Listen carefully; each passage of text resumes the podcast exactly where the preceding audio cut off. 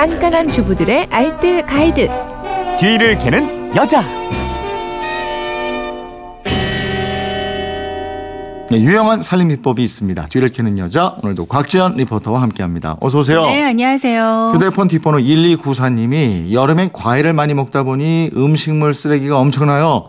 과일 껍질 버리지 않고 활용할 방법이 있을까요? 뒤를 캐주세요. 이러셨어요. 네, 오늘 저랑 하는 방송은 마지막이시네요. 아이 뭐 회사에서 자주 볼 건데 뭐 이렇게 마지막을 염두에 두세요. 그래도 오프닝에서 항상 외치던 그건 이렇습니다. 많이 그리워질 것 같습니다. 김한태 아나운서 목소리가요. 저보다 씩씩해요.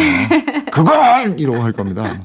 곧 또 배워요. 저는요, 계속 6시 대로 시간이 옮겨져도 그 유용한 살림 정보들 계속 어, 전해드리도록 아침에 일찍 나와서 방송하고 네. 가서 아이들 또 돌보고 네, 그러시면 되겠어요. 될것? 같아요. 예. 네, 본론. 본론 갑시다. 본론.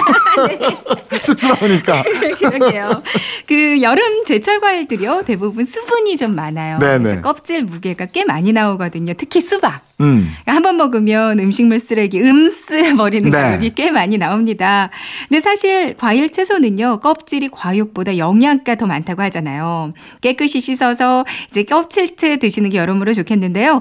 식약처에 따르면 흐르는 물에 씻으면 80% 이상 그 잔류 농약이 제거된다고 하거든요. 네. 그러니까 흐르는 물에 충분히 씻고요. 마무리로 식초 희석한 물에 잠깐 담갔다가요. 다시 한 번 더 헹궈주면 안전하게 껍질까지 드실 수 있겠습니다. 음.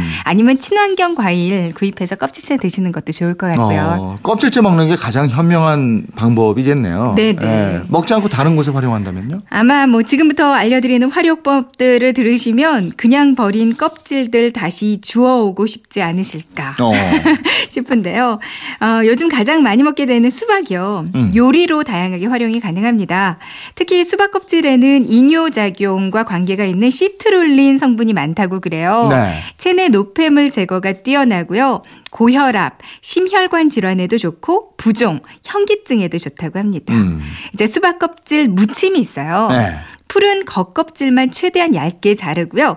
흰 부분만 채 썰어서 소금에다가 절였다가 물기를 짜서 이제 고추장 양념해서 무쳐 먹으면 어. 이게 오이 무침보다 더 오독오독해서 맛있거든요. 예. 아니면 수박 껍질 피클도 있고요. 음. 깍, 깍두기도 있고 또 수박 껍질 잼도 있습니다. 예. 이렇게 만들어 드실 수 있는데요. 아니면 여름철에 피부 진정팩으로 활용하셔도 진정 효과가 아주 뛰어날 예. 거예요. 예전에 수박 먹을 때 어머니는 그 저 하얀 부분까지 다 거의 다 드셨죠. 네. 그리고 그걸 칼로 이렇게 도려내서 그걸 피부에다 이렇게 문지르셨어요. 네. 피부 미용에 좋다고. 사실 그게 굉장히 좋았습니다. 글쎄요, 그렇다고 현명하셨던 그러대요. 겁니다. 예. 다른 과일 껍질도 좀 알아볼까요? 네, 참외 껍질 넣어도 새콤달콤하게 무침 만들어 드시면 맛있고요. 이제 귤이나 오렌지. 요즘에는 오렌지가 좀 많으니까요. 오렌지 껍질. 네. 이제 전자레인지나 오븐 요리에서 냄새가 많이 난다면 오렌지 껍질을 그릇에 넣어서요. 2분 정도 돌려주세요. 음. 이제 내부에 수증기가 많이 맺히거든요. 네. 행주로 한번 닦아주면 그 내부에 찌든 때도 없어지고 상큼한 향기도 나서 좋습니다. 그리고 도마에서 냄새 날 때도 오렌지나 귤 껍질로 문질러 주면 되는데요. 도마 사용할 때마다 물로 한번 헹구고요. 수시로 오렌지 껍질로 문질러 주면 소독도 돼서 더 좋고요. 어, 생선 구울 때 이거 활용해도 좋다고요? 네네. 뭐 사과 껍질, 귤 껍질, 참외 껍질 다 좋고요.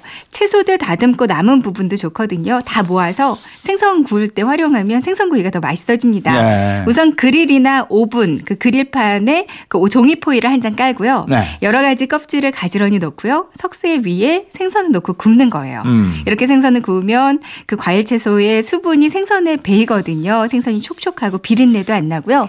굽는 냄새도 안 나서 더 좋습니다. 아. 또 좋은 게 그 과일 껍질이 다 건조돼서 말라버리기 때문에 쓰레기의 양이 줄어요. 네. 버릴 때도 아주 좋습니다. 바나나 껍질은 천연 가죽 닦아주기 좋거든요. 네. 뭐 핸드백이나 신발, 옷 이렇게 가죽으로 된 제품들 바나나 껍질 안쪽에 흰 부분 있잖아요. 네. 여기로 문지르고 마른 헝겊으로 여러 번 닦아주시면 될 거예요. 아니 바나나 껍질로 닦으니까 진짜 광택도 되살아나고 좋더라고요. 맞아요, 맞아요. 예. 그밖에 다른 껍질은요. 사과 껍질은 냄비나 프라이팬 찌든 때 없애기 좋고요. 예. 싱크대 물때 낀 곳 닦아주기도 좋아요. 집안에서 냄새가 많이 날 때 냄비에다가 물 조금 넣고 사과 껍질 넣고 끓여주잖아요. 네. 그럼 냄비 그름 닦기도 좋지만 집안에 이렇게 은은한 과일 향기가 나서 더 좋습니다. 튀김 요리했던 팬 포도 껍질로 골고루 문지르고 씻으면 기름기 쉽게 없어지고요. 음. 이제 귤 껍질 이제 여름에 많이 사용하는 그 돗자리 있잖아요. 돗자리를 닦으면 윤이 나고요. 누렇게 변하는 것도 막아줄 수가 있어요. 네. 놋그릇 쓰시고 나면 설거지 한번 하시고요. 토마토 껍질로 문지르면 이제 그릇 색깔이 선명하게 유지되고요. 음. 목기 그릇은 참외 껍질로 문질러 주세요. 네. 그리고 나서 물로 헹구면 그릇 손상되는 걸 막을 수가 있습니다. 그렇군요. 알겠습니다. 저하고 뒤를 캐는 여자는 여기까지네요. 네. 예.